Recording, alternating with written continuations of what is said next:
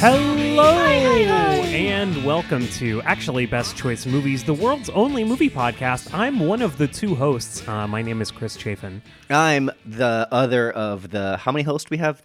Forty-four hosts. Wait, hold on, Caleb. I'm going to need to do a check in the room. Uh, You said like, my name, so I don't have to, Caleb. I'm one person. Uh, is there another? Is there? So you're here. You're toast number two. Are there 42 other people in this room? Uh, nope. I'm checking. I'm checking. Wait, please don't interrupt me. I'm checking. Okay.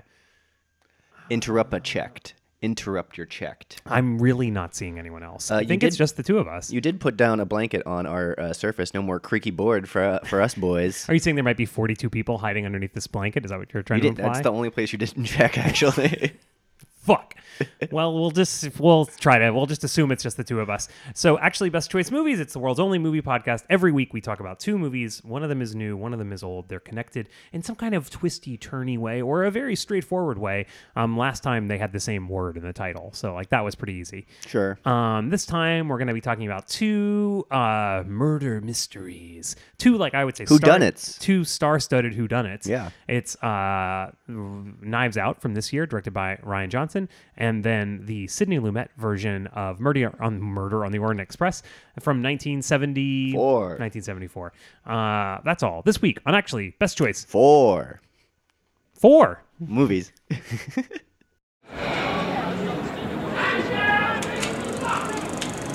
normally in the show this is where i tell you before we get to any of that we're going to talk about whatever else we watched this week but but this week we're mixing things up very slightly and we want to give you a viewer's guide to disney plus.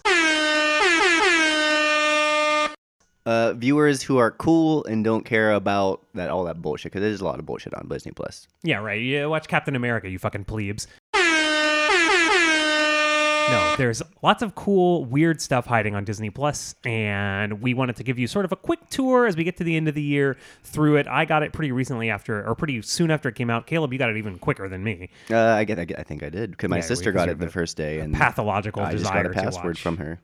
Yeah, that's look. You can't admit that kind of thing on the air. We're gonna get the fucking Disney's lawyers are gonna be in here. They're gonna be waiting for you at your Uh, apartment when you get home. We currently have five avatars going on ours. One's for a baby who. Why did they get let him have it? I don't know. I it's don't weird. think Avatar is a Disney property. Actually. No, no, no. Oh, no, it actually it is. It is on yeah. there. But I was saying like avatars profiles. I guess is the like how you could make create a profile. I mean, I, I understand. so we're up that. to five. I was just having a little fun. you Oh. know?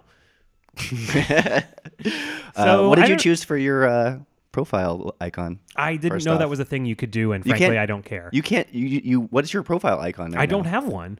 Wha- Whoa. Do you and Catherine just share a profile? I mean, I suppose so. I don't know. We signed up for Disney Plus and we watch shit on Disney Plus. I Oh, don't know. wow. I haven't. I haven't made my like memoji yet. No, I haven't done that. I chose Randall from Monsters Inc., the Steve Buscemi character. I had. I literally had no idea this was a thing you could possibly do on Disney Plus. Yeah, man. You could make. Uh, I don't know. They probably updated. it. You could probably pick Baba Yoda. Baba, Yo- Baba Yoda. Baba If we're gonna Yeah. talk about Disney Plus, let's talk about the reason it exists now is for Baby Yoda. Well, so yeah, we haven't talked a lot about this beforehand. How would you like to structure this? We both have ideas about things we'd like to recommend. Would you like to s- start and recommend a few things? Um, a few like crate digger options for uh, the people who might be exploring Disney Plus. Uh, sure. I will. Well, I guess I'll give you one, and then you could go. Uh, and I was uh scrolling through, just like trying to find something like worthwhile. It's just a bunch of like kid stuff, which is fine. And there's really nothing more than PG. I think there's no PG. Th- I mean, the Marvel movies are probably. pg Are you saying none of the hardcore pornography Disney makes is on Disney Plus? No, I couldn't find it. Uh, but I did. I was actually The surprised. Black Cauldron. I mean, we are all familiar with the cartoon version, but there's another version of Interesting the you Black say that because I did watch. Uh, I was surprised this was on there. The documentary "Waking Sleeping Beauty."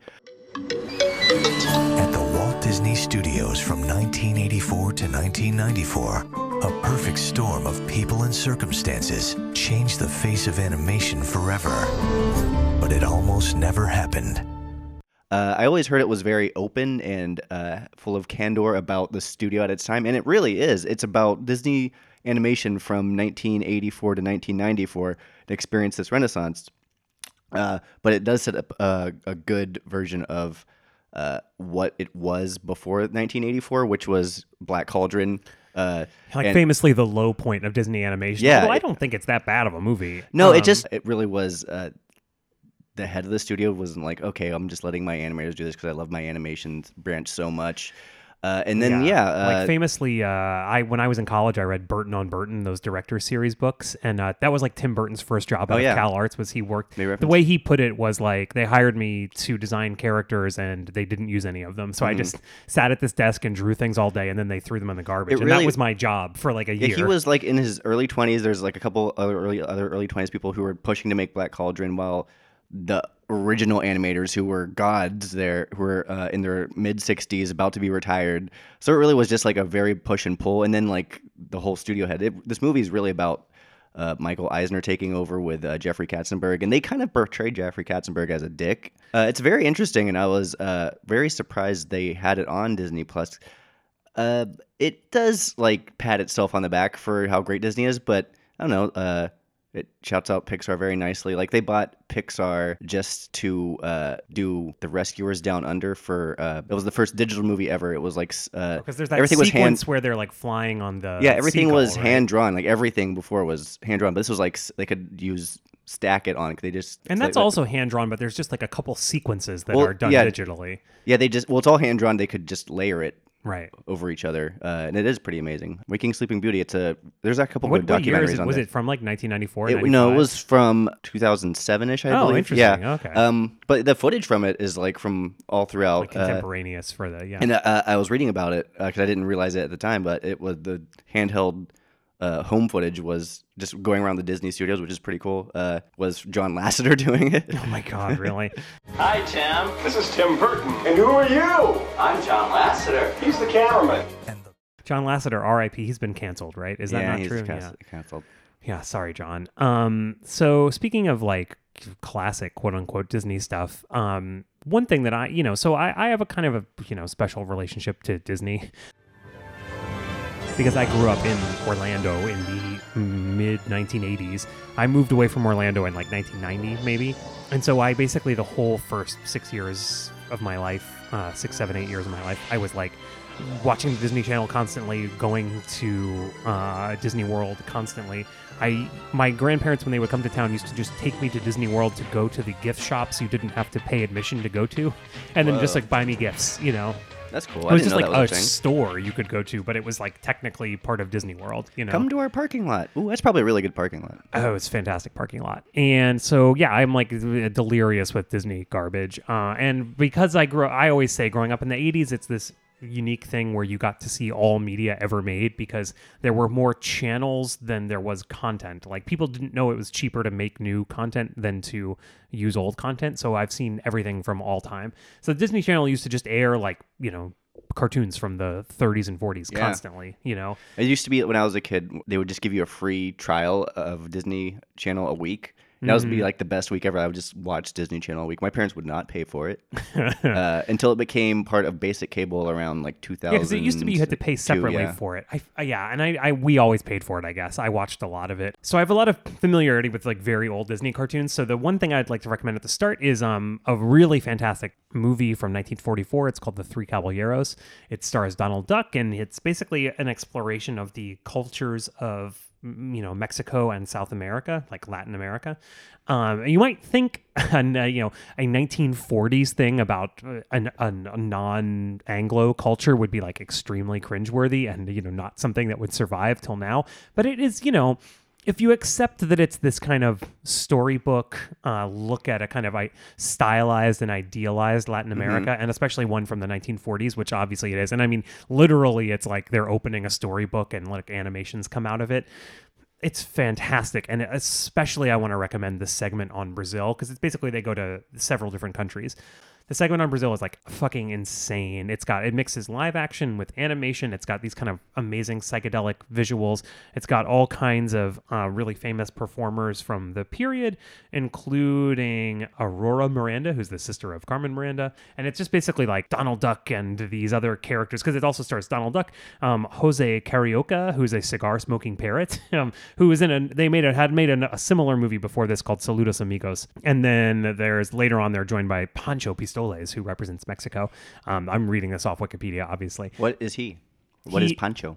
oh he is a pistol packing rooster Oh, dang. I know it's kind of a little bit cringy, but like the, the Brazil segment, it is it's hard to describe, but it has this kind of these hand done effects where you're seeing like wavy purple lines and like a bunch of people, real people's faces arrayed throughout the thing, throughout the screen, singing these beautiful, you know, songs. And there's, uh, you know, people dancing in silhouette, and then the silhouettes kind of become cartoons, and then they go back to be being real people. You know, like the real performers like hitting Donald Duck, and then Donald Duck, you know, trying to kiss the performers, and it's it's it's I do remember- truly enrapturing, and I think it's really worth watching.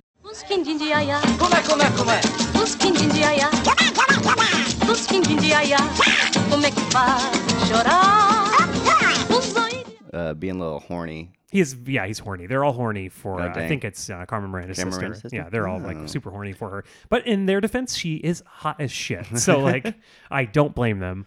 Yeah, there's uh I don't know. I was scrolling through movies and just being like, oh, okay, I don't want to watch any of this. Uh, but uh, stuff. The first things I watched were the old Disney cartoons, which were released theatrically, Yeah. which were uh, Oscar And they do like f- highlight them in within Disney Plus, Yeah. which I think is great. Yeah, they do. Um, and they recommend more if you like one. And I would re- say a good rule of thumb is the older ones, are, the you go, uh, Yeah. the better. Before, uh, where Mickey was more beady-eyed, solid eye color than he had uh, a pupil.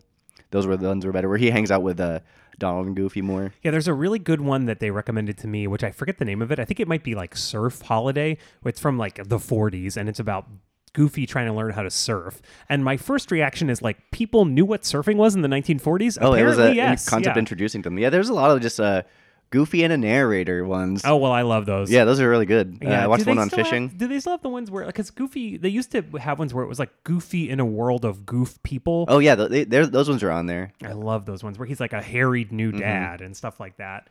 That's like I learned how to be an adult from Goofy in the world of goof people. Oh you know? dang, goof people. I would say my favorite thing on there though, and I was so surprised that it's my favorite thing, is the uh, Forky shorts they have. This is Forky. I'm trash. Oh, I, you know, I have They're- seen they're those. I haven't watched them. They're them. though. so funny. Are they really? Uh, like it's just Forky, who's the character it's from Jim Rash, right? Is is it Jim It's, Rash? it's still Tony Tony Hill, Tony Hale. All right, sorry, sorry, sorry. I'm the thinking great of something Tony else. Hill, who was uh, nominated for an Annie Award for uh, Forky voices voicing Forky from Toy Story 4. Uh, anyway, uh, they, it's like three minute shorts. Uh, they're wonderfully animated because it's you know it's Pixar. They go all out. Uh, the first one's with John Ratzenberger's uh, Ham. The last one I just watched uh, in Toy Story 4. They did this great thing where they hired the best people, and those people are Carl Reiner, Mel Brooks, and Carol Burnett. And so the last episode was Forky talking to them about love. It- It's just solid. It's just Mel Brooks getting to uh, riff on That's really cute. crazy ass shit. Betty, Betty White pops up in it. Uh, but there's always this like lines where it's like Forky learning about the premise of these shorts is what Forky learning about what money is, about what love is, and so like the I mean, that's like very classic Yeah. Disney, right? This is like these goofy things we're talking about. It's Yeah. very similar. but they like intro it with like a little montage of Forky just like s- saying a string of questions. And my favorite one so far is, "How big is that?" it's just a very ridiculous. It's Pixar. They know what they're doing. It's great. And all, all, also all the, all the Pixar shorts are on there. If you've re- I've only ever seen like Pixar shorts once in the movies, Mm-hmm. and then like revisiting those have been really good. Yeah. Um I would I do I am I am only kind of medium on Pixar shorts in general. I like them fine. You know, everybody's always like, "Oh my god, I cried so much at Bao." And I'm like, I don't know what's making like you Bao. cry about this movie about a woman who eats her son. Like that's like not it's not making me tear up at all. You're not Asian. I guess I, I am a parent though, and it didn't work. It didn't work on me. Um, if I had to recommend two other things quickly, Go ahead. Um, one of them would be um, a show that I thought I had imagined, but I was very happy to see on there. That's uh, Gummy Bears.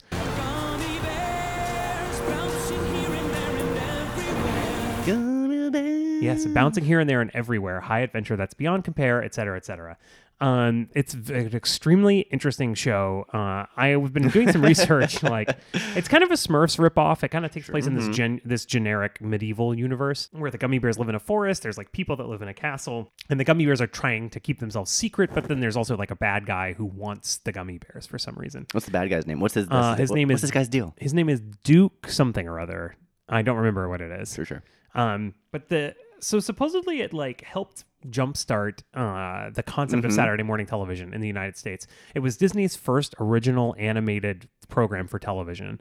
Uh, and they you can obviously tell they are especially the first episode they put a lot of work into like the animation and some lore. Um, the you know some of the other early episodes are pretty bad, but it's like um, it came out in 1985. Obviously, some other big animated series had come out before then, like He Man and uh, Thundercats had started earlier that Mm-hmm. year. But I guess it was like because of the success of Gummy Bears, they felt able to do other shows, and it kind of led to them continuing to invest in doing original animated Oh, sure. series. And uh, you know, a lot of these early uh, cartoons like this, for some, for whatever reason, they were ended up being a lot more popular in England than in America. So I guess Gummy Bears was extremely popular in England. Um, and but I remember it very fondly. I used to watch it all the time. Uh, the one of the big things is they have what they call gummy berry juice, which is like they drink this little juice and it it makes gummy bears able to bounce very high and it makes humans super strong but it only lasts a short amount of time. And so there's like a lot of plots revolve around like Drinking making juice? gummy berry juice, drinking juice. It's kind of like becoming the like Megazord in uh, Power Rangers. But for juice. Well, it's like you have a bunch of problems, and then someone's like, juice. "Oh, we can drink gummy berry juice and solve all our problems." Um, although they do discourage you from solving all your problems with strength, which I think is good. The other only weird thing I want to say about it is it is actually unrelated to any candies called gummy bears, and they, as far as I can tell, never made a gummy bears TV show themed candy. And it's like it's it. Uh, the only reference you can find online to the, how they came up with the concept for the show is a dead link to a Walden Books for Kids article where they talk about basically the story is supposed to be Michael Eisner's son loved gummy bears, and he was basically like, I don't know, can we turn that into a show? you know? And they, so of they spelled it G U M M I, which isn't how the most popular brands of gummy bears spell gummy. And so they just kind of stole the idea of gummy bears and made it into a show. How many episodes are there? There's actually a lot. Yeah, I was gonna Um, say, did it reach syndication numbers in the hundred? No, it didn't. I think it was aired for maybe like three seasons. I mean, I'm going back to Wikipedia. Probably that's around right like now. fifty or sixty episodes though. Probably. That's um, and you watched them all already, I assume. No, I've been watching them. I have been watching them like a few. Are a you day. gonna get a gummy bears tattoo? I remember the daughter bear had a short haircut. Is that Yes, right? that like is true. She was blonde but had like an '80s uh, do. Uh, yes, Those that would be shorts? Sunni Gummi. Yes, Sunni Gummi? S U N N I. Sunni Gummi. Oh yeah, their last name is Gummy. They're all Interesting. yeah. You got Tummi Gummi. What if they made- Tummy he's the- Gummy, who is the guy that is did the voice of Peter Venkman and also Garfield on all the cartoon Oh, shows. uh, Lorenzo Music. Exactly. Yes, Lorenzo Music. Yeah. Uh, rest in peace, Carlton the Doorman So on there's Rhoda. six seasons, and each one they have a wildly different number of episodes. They vary from eight episodes to 19 episodes per season. seasons. Check it out, dog. And also, I would say the new Ducktales is fantastic. The new Ducktales solid. has like an amazing cast. That's what I was thinking of. Oh, yeah. Actually, Jim Rash is on it, uh, and also, of course, uh, Bennett Ben Schwartz, Beck Bennett, uh, David Tennant, David Tennant, uh, Danny Pudi. Thank you, good. Thank you for hiring Danny Pudi. yeah, what's his name now? I can't think. Uh, Bobby Moynihan. Bobby Moynihan, yep. And uh, Paul F. Tompkins guest voice on an Kate episode. Micucci. It's like a really, and it's pretty smartly done. I mean, it's a kids show, Yeah. obviously, but like out of all the kids shows, it's it's it's pretty fun. Especially if you're someone who watched Ducktales as a kid, it's fun to check in with. Um, and it's still airing on there, so there's adding more episodes of it. Um, if you're gonna let me give me one more, I Yeah. would tell tell you to watch my favorite kid show of the past couple of years, uh, Gravity Falls. I stand Gravity Falls. Talk about a fucking cast there. Holy shit! They give Neil Hamburger a Disney gets a Disney paycheck for this. mean, that's Will wild. Forte comes in, plays a ridiculous character named Tyler Cute Biker. just says, "Eat it, eat it." That's all he does the entire time. Uh, amongst other people, uh, Chelsea Peretti as guest stars, Louis C.K. rest in peace had a little thing. They had, they had actually edited his voice out because Did they really? thing. Yeah, of Oh my course God, they did. That's so funny. Uh, um, uh, Justin Roiland, who Rick and Morty, so he's really good friends with uh, this creator uh, of uh, I forget his last name right now. His first name's Alex. Um, but yeah, they went to films uh, animation school together, and so like they make references to each other in Rick and Morty and Gravity Falls. Oh, uh, I cool. would describe it as uh, Twin Peaks for kids, but it's more X Files. I mean, you said that I, I would say it's, Kristen Schaal, It's more Jason like Ritter. Erie, Indiana. It's not. It is not the level of Twin Peaks. I would say It It's gets like- super it's like fucking weird. You Erie, can watch the whole thing. There's like a whole dimension stuff where they get. Uh, it's fucking weird, man. The whole uh, last three episodes of it are the Weirdmageddon. It, it gets so fucking weird. Yeah. Okay. All right. I'll take your word for it. I, I personally, I want to like it. I don't love it as too. much as I might. You know. Yeah, I love that show. And also, it's got like all kinds of weird shit, like the Disney live action movies. The one I always talk about is Blackbeard's Ghost, which I watched a, a film of in my local library in Florida in like 1991. Uh, it that's on there. Check it out. You know that darn cat, the cat from outer space, like all this shit is on there. Uh, Not only the Shaggy Dog, but a sequel I didn't know it exists. Shaggy Detective, the Sh- Shaggy DA. Shaggy Da. All right, yeah, yeah, yeah. District Attorney. I've seen that movie. Yeah, Dog's I've seen that. I used to watch all this shit. That's watch all these dumbass movies. You know, obviously Flubber is on there. There's some Don Knotts stuff on there too. Apple Oh yeah, Dumpling the Apple Gang. Dumpling Gang. Yeah, I used to be big into I'm that big when I was a kid. It's always Yeah. worth it to watch Don Knotts. I, li- I'm a big fan of Bed Knobs and Broomsticks too. Oh yeah, ditto, ditto, love it. Um. Anyway, Disney Plus is like there's it's deep as hell. You know, it's one of those things where And they're adding Fox titles to it now. No, and of course it's got every episode of The Simpsons, but in the wrong aspect ratio. um, but like, it's definitely worth exploring. You know, there's a lot in there Yeah. that you're not going to get from the front page, Yeah. um, which is Um, great. And if you're just a nostalgic asshole, go for it. Anyway, that's enough of that bullshit, huh? So this week we're talking about two murder mysteries, and the very first of those two is Knives Out.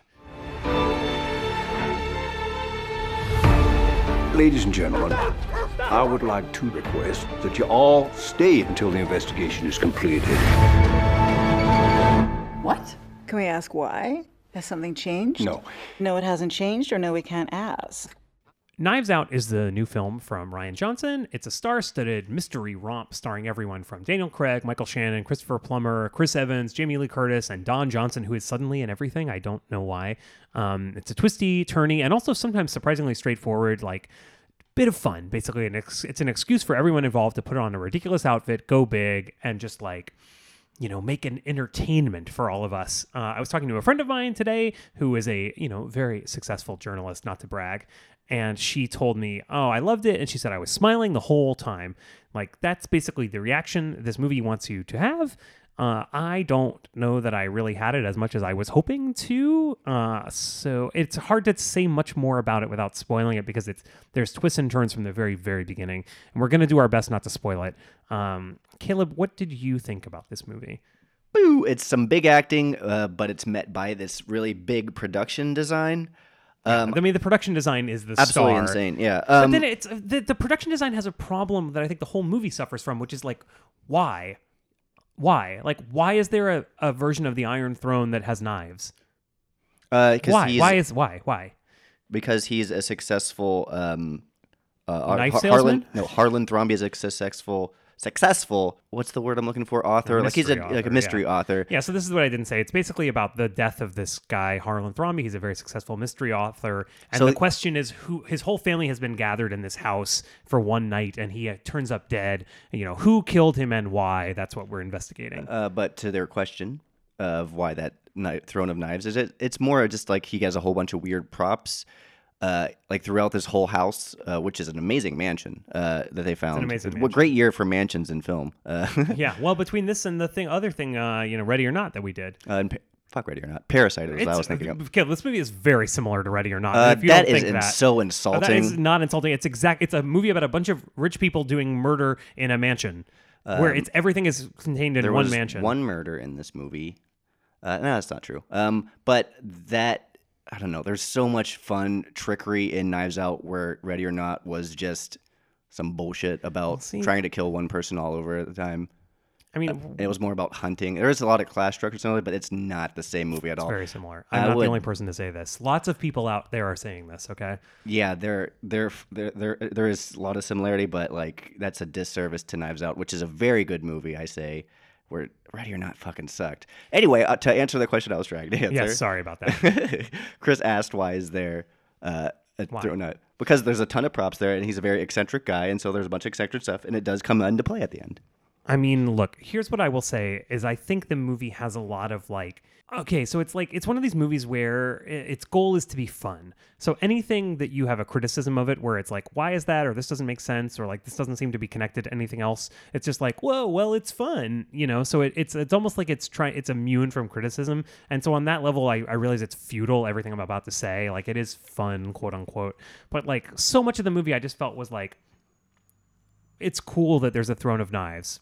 Okay, but like there for no reason. There's no reason we ever hear that there is a throne of knives. It's not like they even say like they could, it would be so easy to say something like his famous book, The Knife Chair. You know, they don't ever do anything like that. It's just completely unmotivated. It's just there, right? And it's like, yeah, it does come into play later on, but there's no there's no setup, there's no explanation. It's just like there. All right. Okay. I mean, if you're looking for stuff to that, I mean, you're just there's so much to pay attention to this movie that like they give you what you want to give you. Like it's purposely confusing for it's reason it wants to This is the confuse you. thing. I don't think it is confusing. It- I, I kept waiting for there to be additional twists, and there weren't. It was all it was they basically tell you the solution to the mystery about 20 minutes into the movie and then there is there is one more twist but like not at all at the level I was expecting.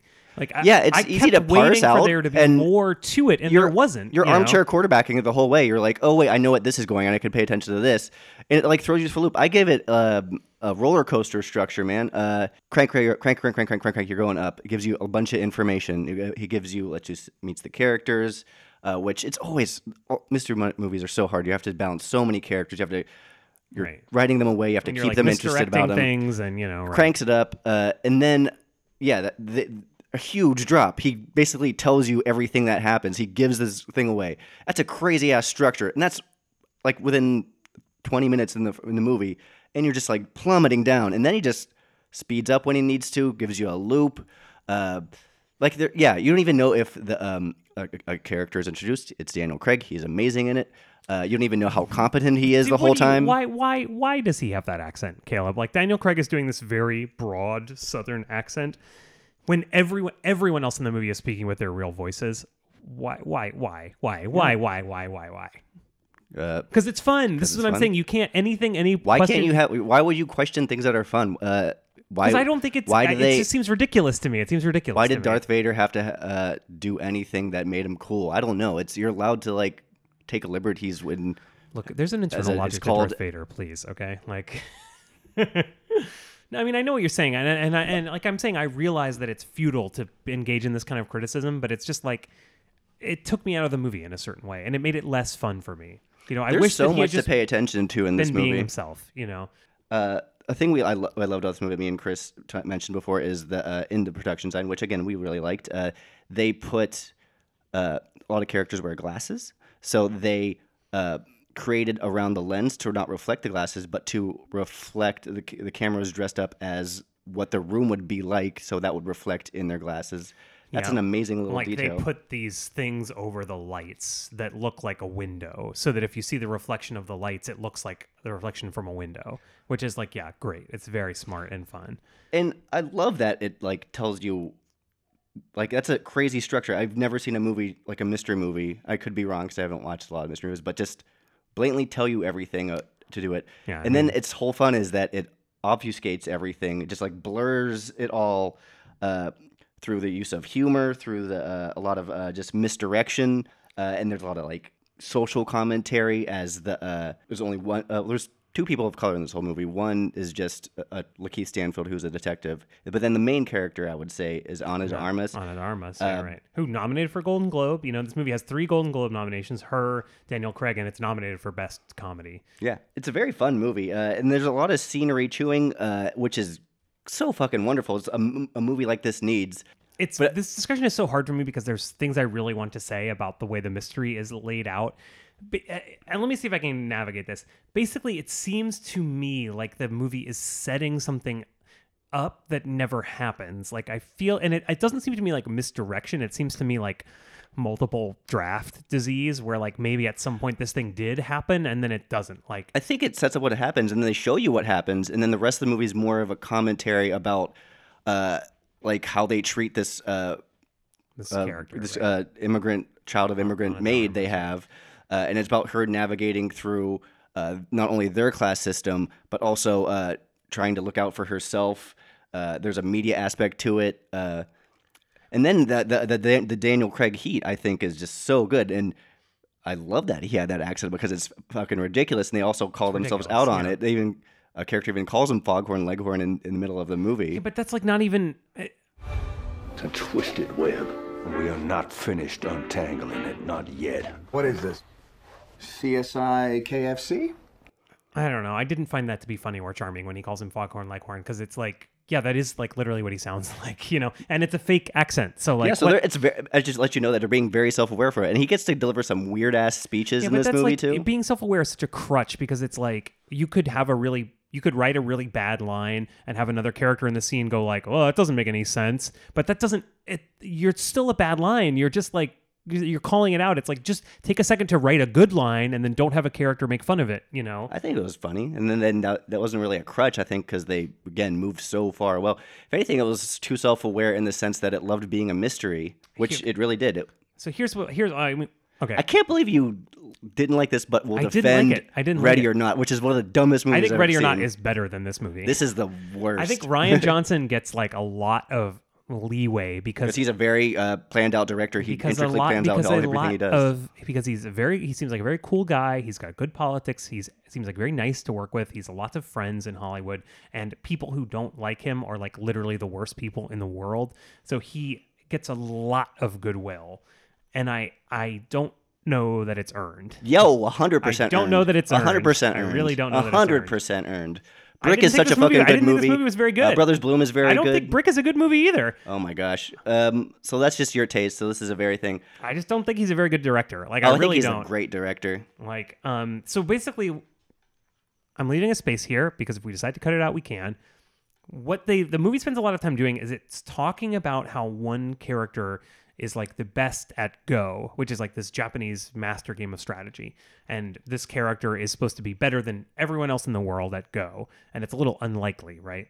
And and they they talk about this multiple times about how this character is the best at Go. All right. So to me, what that's signaling is that this person has some kind of master strategy. Like, why are you? Say- it's like saying like this person is the strongest person in the world over and over again, and then you never show them lift anything because this character ends up not having any strategy at all. We're gonna They- cut this. Who? Who? Wait. Who is this? Yeah, the Ana de Armas character. They don't say she's the best in the world. Well, they say that she beats the Harlan at Go, and Harlan tells Chris Evans that like she's the only person that could beat me at Go, or that could beat me at Go more than you. So the the idea is out of everyone in the movie, she has the most strategic intelligence, but then she doesn't do anything strategic the entire movie.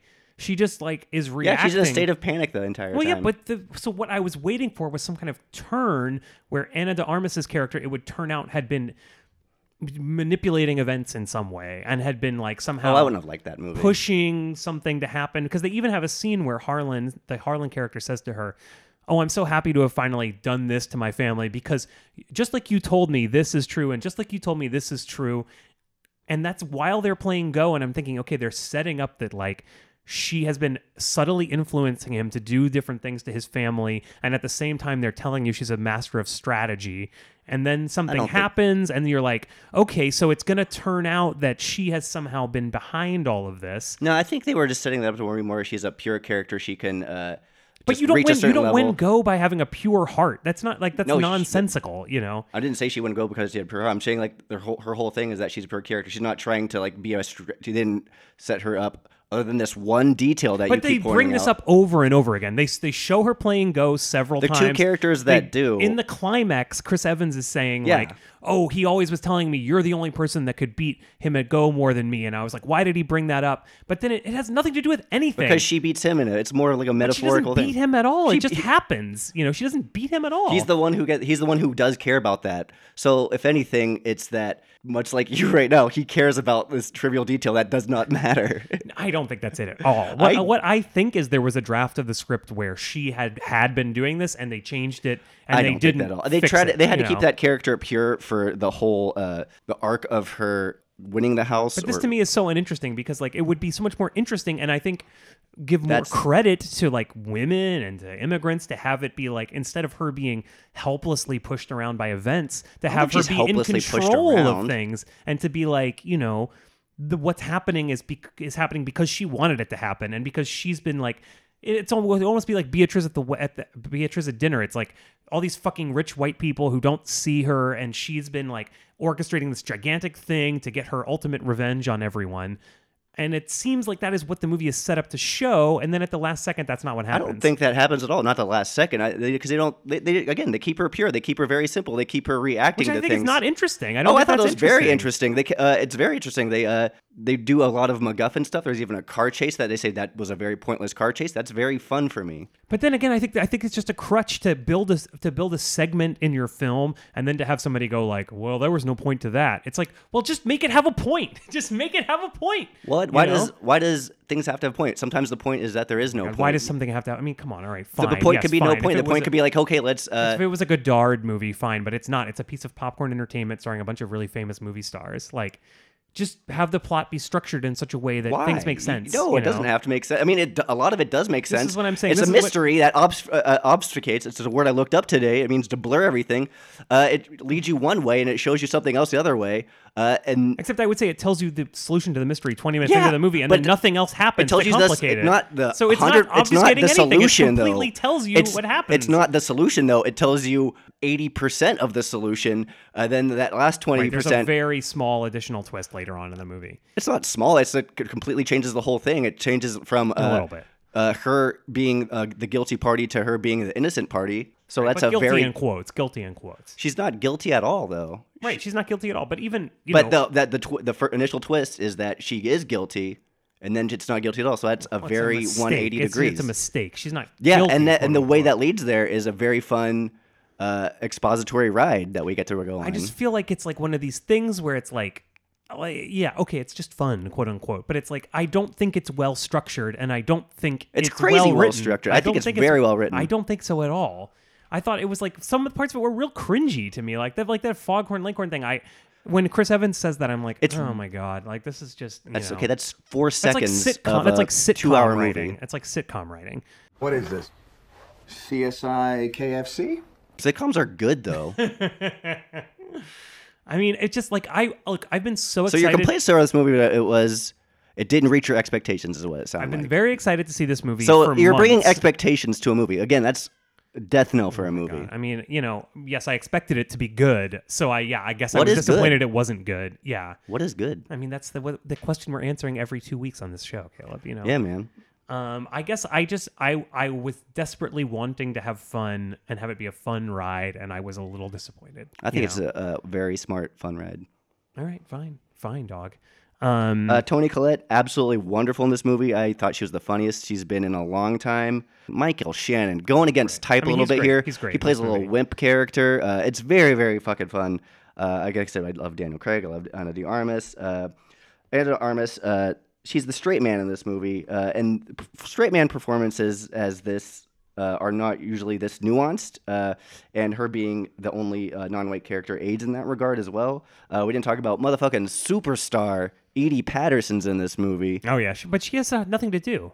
She Yeah, she was uh, probably just like, oh wait, we have a, a, mean, a she's role great. here It's who's hot right see now that I want to work with. Okay, cool. It's Go great to see in. her in the movie. I was very excited to see her, but she has literally nothing to do. Uh, she has like two, I don't know, one pivotal very, role that's important to the plot.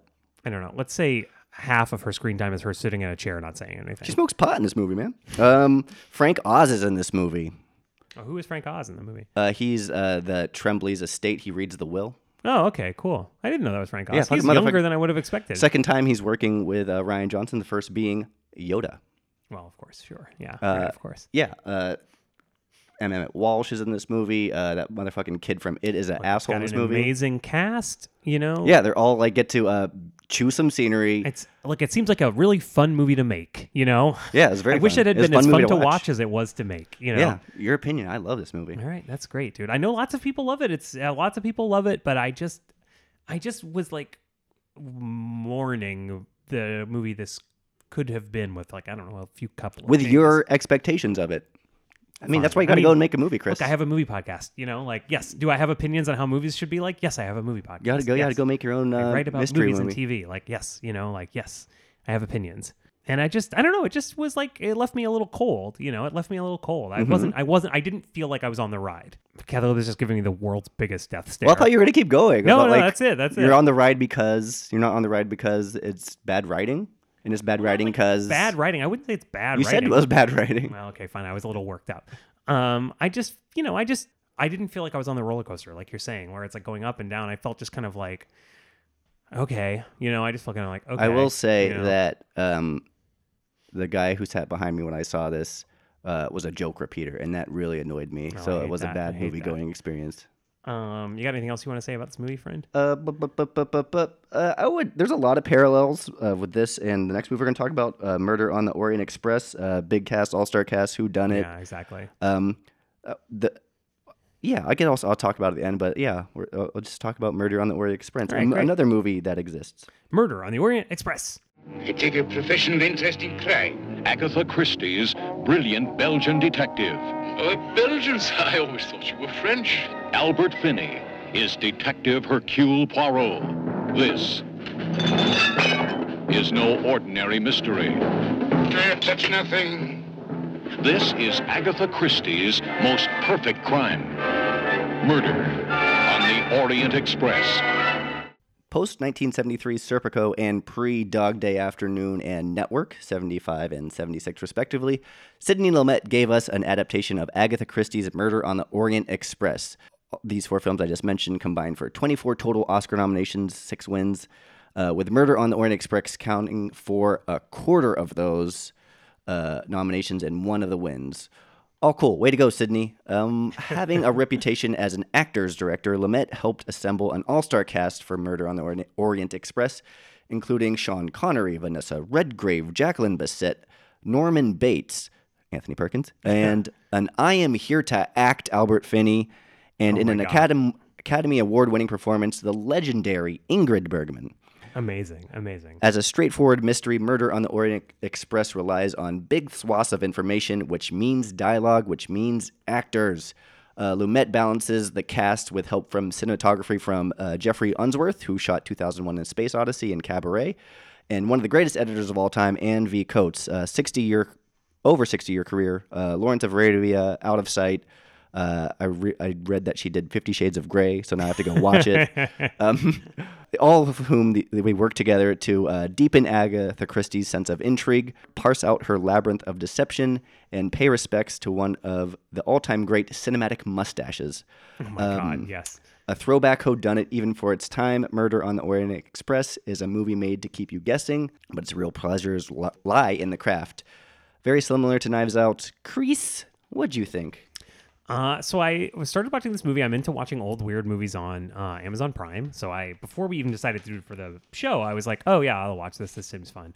Um, and like you're saying, it is a huge cast. Lauren Bacall, Ingrid Bergman, Jacqueline Bisset, Jean-Pierre Cassel, like absolute all-star cast. Sean Connery, John Gielgud, Wendy Hiller, Anthony Perkins, Vanessa Redgrave, Rachel Roberts, Richard Widmark, Michael York.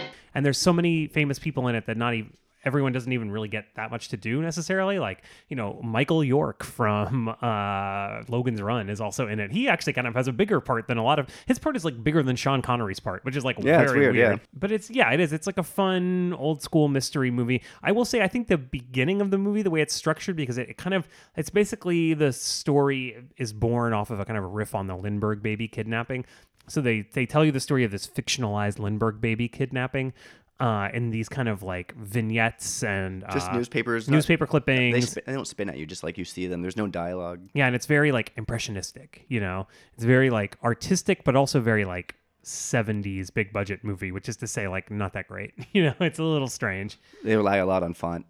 Yeah, I found that part a little off-putting. I mean, there is a whole like fucking book to be written on the the fascination with the 1930s and 40s by 70s filmmakers. Like they literally could not get enough of that shit. And that part was a little weird to put me off a little bit, but once you get into the movie's body, I feel like it's Like about half great. hour in, yeah. Yeah, I mean, like uh, Albert Finney as Her- Hercule Poirot is like amazing. He's like, I mean, talk about chewing the scenery. I mean, he's, I mean, I said, I think I said this to you over email. Like, there's a great scene where he's wearing a mustache protector to go to Oh, bed. Lord, And it's like this incredible like leather contraption that he has strapped onto his face. There's just a lot of like And they sitting. show him putting it on. They show him putting it on. He, he wears like opera gloves to bed. Um, Lotion first, then opera, opera gloves lotion on. first, then opera gloves. There's a lot of like sitting inside of you know wood paneled uh, train compartments. A lot of like you know intrigue and mystery, and it's also very like Knives Out in that we basically get head on interviews with each of the Mhm. suspects. You know that make up a huge chunk of the movie, with each of them like kind of lying about what's going on and how what their relation to the murder victim is, and you know how they were where they were at the time and you know and then it all builds up to this amazing denouement where like her, you know, Albert Finney is screaming in this French accent about uh, what he thinks really happened with the Oh, murder. that's that's an all-time scene. That's so good. It's so good. It's Yeah. amazing, amazingly done. And and then you also see in flashback the actual murder happening in this insane ritualistic style that's so nuts. Um, you know, it was like very interesting to watch, and I was happy to have seen it. Uh, You know, it's a bit dated seeming, I would say.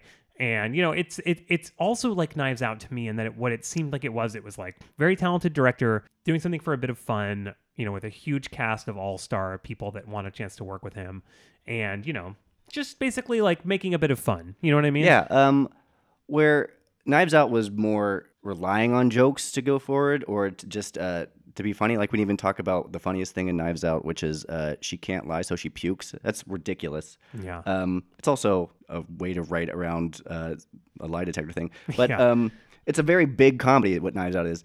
Uh, I would say uh, Murder on the Orient Express succeeds in the sense that it's a comedy without trying to be a comedy. Yeah, there's it's Uh, not it doing takes that itself at all. Yeah, right. seriously as a thriller. It uh, it puts the mystery of it all very upfront. Um, uh, there's a lot of establishing shots of a train, uh, and like Oh God. for a very funny movie, there's a lot of just good-looking train shots.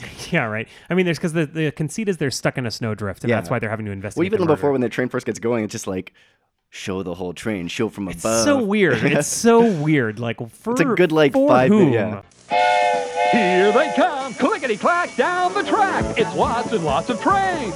For whom are these People who train want to have porn sex with shots? trains. Here they come. Yeah, right. Exactly. Uh, it never lets it slip that it wants to be a comedy, comedy too, because it respects uh, that its core being is a mystery. But like Knives Out, this is purposely overacted. Yeah. And again, especially Albert Finney. I mean, He yeah. The funny parts are Albert Finney going like, he received an Academy Award from this movie, which is great. so wild. Uh, he's all beady eyed uh, and uh, scuttlebutting around. He's like darts from train car to train car, uh, for cabin to cabin, like a little Kermit crab looking for stuff. Uh, Obfuscation, dissemination, and uh, I'll bring up that ending again for the Hercule, Evasion. Hercule Pro. Uh, it's kind of an amazing, just cinematic experience. Uh, the whole last twenty minutes of the movie, because that's how long it takes to unpack everything. yes, yeah. It is Uh, the full last twenty minutes. of the murder happens. Uh, he interviews everybody. Uh, that's most. Of the, that's your meat and potatoes of the movie, and then he sits everyone down and just says the movie. And Yeah, by by the final interview with the last character, he's like, "I know the solution," Yeah. and then you cut. He's like, "Assemble everyone in the dining car, and I will tell them it's, the it's, murder." It's, it's kind of just amazing, just because like, okay, you spent all this time with it, you've seen all these clues, you know he knows more than you, but you're just to sit down and just he unpacks everything, and so does the cast. So it's like all these fucking legendary actors sitting there quietly for 20 minutes. oh my god! Right? Yeah. Just As like he just explains everything, and he gets to just make a meal out of that whole oh my fucking show. God, yeah. Ladies and gentlemen, we now come to my own reconstruction of the night of the murder. It's bizarrely masterful. Uh, it's surreally intriguing. Uh, And it's claustrophobic in a certain Yeah, way because they're it's- trapped inside this train. I mean, that's the whole thing. Like, and that's part of why I think there are these train shots. Is it's it's just Sidney Lumet trying to be like, okay, this is still a fucking movie. Like, we have to have some motion. Something has to be happening outside of the walls of this train because it's like a hall. It's basically like a whole it's movie takes place in a hallway. how much you the camera does move for how uh, claustrophobic it is. Even if it's like going from overhead down to a face, it's just like, oh, that's I don't know. Just Yeah, there's like a lot of excuse- just- and there's like uh, during the the interviews and stuff, we keep cutting to like a snow plow coming towards the train Mm-hmm. to free the train, and it's kind of like it's like our ticking clock, and it's also like a kind of a metaphor for the truth coming, Mm-hmm. and it's also an excuse to fucking show you something outside the train, you know, like Uh, I wrote this about Murder on the Orient Express, but it does apply to both movies. Uh, I mentioned it a little bit before. Uh, balance of the cast. You have to introduce the characters, uh, and there's like 12 characters here, and then keep the characters alive throughout while you unravel a very complicated plot. And in, in this case, it's all set on a train. That is a very hard thing to do. Sidney Lumet nails it. yeah. Uh, he even like lets us be shows you what information you need to know and even if he he'll show it a little bit and not explain it until the very end you really have to pay attention and that's probably the biggest drawback for this movie is that you have to pay attention so much oh my god, you Uh, really do. I and really it's do. also uh, my, my biggest qualm with it is in paying attention like their accents are so sometimes so hard to parse out that I- you can almost not understand yeah, Albert Finney uh, he's Belgian. Uh, there's a Russian character. There's Hungarian characters. There's Swedish characters. All Italians. people. Yeah, all Yeah. doing accents. So it's just like and like bit of wo- over- extremely thick overload, accents. Yeah. exactly. And it, yeah, it can be very hard to understand what people are talking about sometimes. Agatha Christie was a fan of this adaptation. Uh, she never really liked adaptations of her things, but she did have one complaint, and I was very surprised when I read this. Caleb, do tell. Quote I wrote that he had the finest mustache in England, and he didn't in the film. I thought that a pity. Why shouldn't he? He had a great mustache. What I know. I really like that. mustache? much. It was like twitched, fucking nuts. It like you know? moved with him a little bit too. I don't know. I guess she had she had really high expectations id- for a mustache. I mean, you're just like saying what you're saying to me. Like her idea of what a fine mustache is Yeah. is different, you know, than like I'm gonna read every single Agatha Christie novel just to get her ideal what a mustache is. she really described it It's in probably detail. yeah, she that. probably Yeah, does. right. I've never actually read this book. No, I've actually never read any Agatha Christie, but I did see Mousetrap in London, which is like the play that's been running for a hundred years or whatever. Oh. And I've seen this. Do you and, think know- um, Benoit Blanc, uh, which is the character of Daniel Craig plays in Knives Out, is a little bit homages to Hercule Poirot? Well, yeah. I mean, there is. So if you want to like take a step back, like there are so many similarities between these two movies. Like, yeah, Crazy, yeah. On a production level, right? It's all stars with a famous director having fun. Who done it? It's prob- a who done uh, it. It's a you know a, Very Agatha Christie type. a care a, a, a character with a, a detective with a funny accent unraveling the mystery everybody you know interviews with all the suspects it ends with a big everybody gathered in the Mhm. drawing room to you know learn the secret of the mystery i mean it's it is very very much like this movie or you know just an agatha christie play in general an agatha christie book you know Mhm. yeah i mean i wouldn't be surprised of course there's a long tradition of like detectives with some kind of weird thing about them. I mean, that's basically the whole thing of every detective Oh, yeah, in every Duckman. book, you know. Exactly Duckman. Yeah, I, this summer I read like a million Raymond Chandler books. So like Philip Oh, wow. Marlowe, you know, Caleb Carr, who has my same first name. Detective Morse, you know, from Mm. uh, all the fucking all those TV shows. And The Great books. Mouse Detective from the Disney Great Mouse Plus. Detective. I wonder, is that on Disney Plus? It Uh, must be. I don't know actually. I really loved that as a kid. Yeah, I mean Sherlock Holmes, you know. Like, Mhm. So yeah, I mean I think it's an homage to all of those things, definitely. Cool. Uh, anything else you want to say about this movie? I No, got. that's pretty much it, dog. I mean, I- it's like it is what it is. It's it's an Agatha Christie adaptation. Yeah. You know what I mean? You might want to look this up as I talk, but the movie poster for this movie is whew, so fucking good. It's, Really? Uh, it's from Richard uh, Amsel, who is most famous for doing all the uh, Indiana Jones movie posters, which are so fucking good. Uh, he also did the one for The Sting, blah blah blah. But it is uh, all the characters divided by a, kni- a I'm white knife, this, yeah. where the handle is a train. It's so classic. Hand drawn. It's It's so, so fucking good poster. Uh, he's worth looking up just to go. Oh my god, uh, this is beautiful. By a Richard so Amsel poster. 1970s. Yeah. This is what I'm saying though. So much of the 70s aesthetic was like a 30s aesthetic, and there is a real overlap you're seeing in this poster also. Mm-hmm. he also Um, did the poster for The Dark Crystal, which is also a very cool poster. Tweet, tweet, tweet, tweet. Tweet posters. Um, so Caleb, let's say you were going to be elaborately murdered if you didn't pick one of these movies as your actually best choice. Not elaborately. Yeah, elaborate, and then like people have to investigate it. All your friends and family have to get questioned, and then there's lots of like twists and turns. And, you I know. would. I kept going back and forth with this. I'm still going back and forth as I talk. Yeah. Um. So yeah, it's Murder on the Orient Express is set in a train. Uh, it kind of helps it in the sense that uh, it's impressive that it's filmed in this one location and it's kind of like claustrophobic and you bounce back and forth. But also like he could do that on a little bit more of the cheaper because the main yeah, right. special effects for this cast in this movie, where uh, Rian Johnson just puts a lot of like craft and effort and just a lot of fun things to do in this movie, and it's very 2019. Uh, he put, put some social commentary in there too, which he didn't yeah, really yeah. need to do, uh, and that just makes it seem like a little bit more of a bigger leap to take. But I think I want to go in my heart of hearts to Murder on the Orient Do you Express. really? In- In, my heart, but it's it's close. But I would go Murder on the Orient I Express. mean, but this is going to both- be a, a shocker to everyone after me screaming about how much I hate it. I'm definitely going to pick Knives Out. I just I found this movie. hard- I found That's, Murder, I'm so shocked right now. I found Murder on the Orient Express hard to watch for some reason. I found it hard to watch. You it's, know, kind it's, it's it's it's it's a t- tough watch, but like I don't know. Once I started laughing at it, Yeah, I mean, I, and I think Knives Out is like a lot more fun, and I think it's a lot easier to consume. and I know that I was like argued with you for half an hour about how much I hated it, um, but I didn't. I didn't hate it. I was just disappointed in it. You know, I was just disappointed because I wanted it to be better. yeah, but I think bring your what it- feelings to a movie. I think what it is is fun. You know, I would definitely like if you're sitting around with the fam and you're debating what to go see this Christmas. Like Knives Out would be a great. Yeah, it's a great one. Uh, Yeah. you could uh, work in a backdoor conversation about immigration and Trump with uh, Yeah, them. exactly.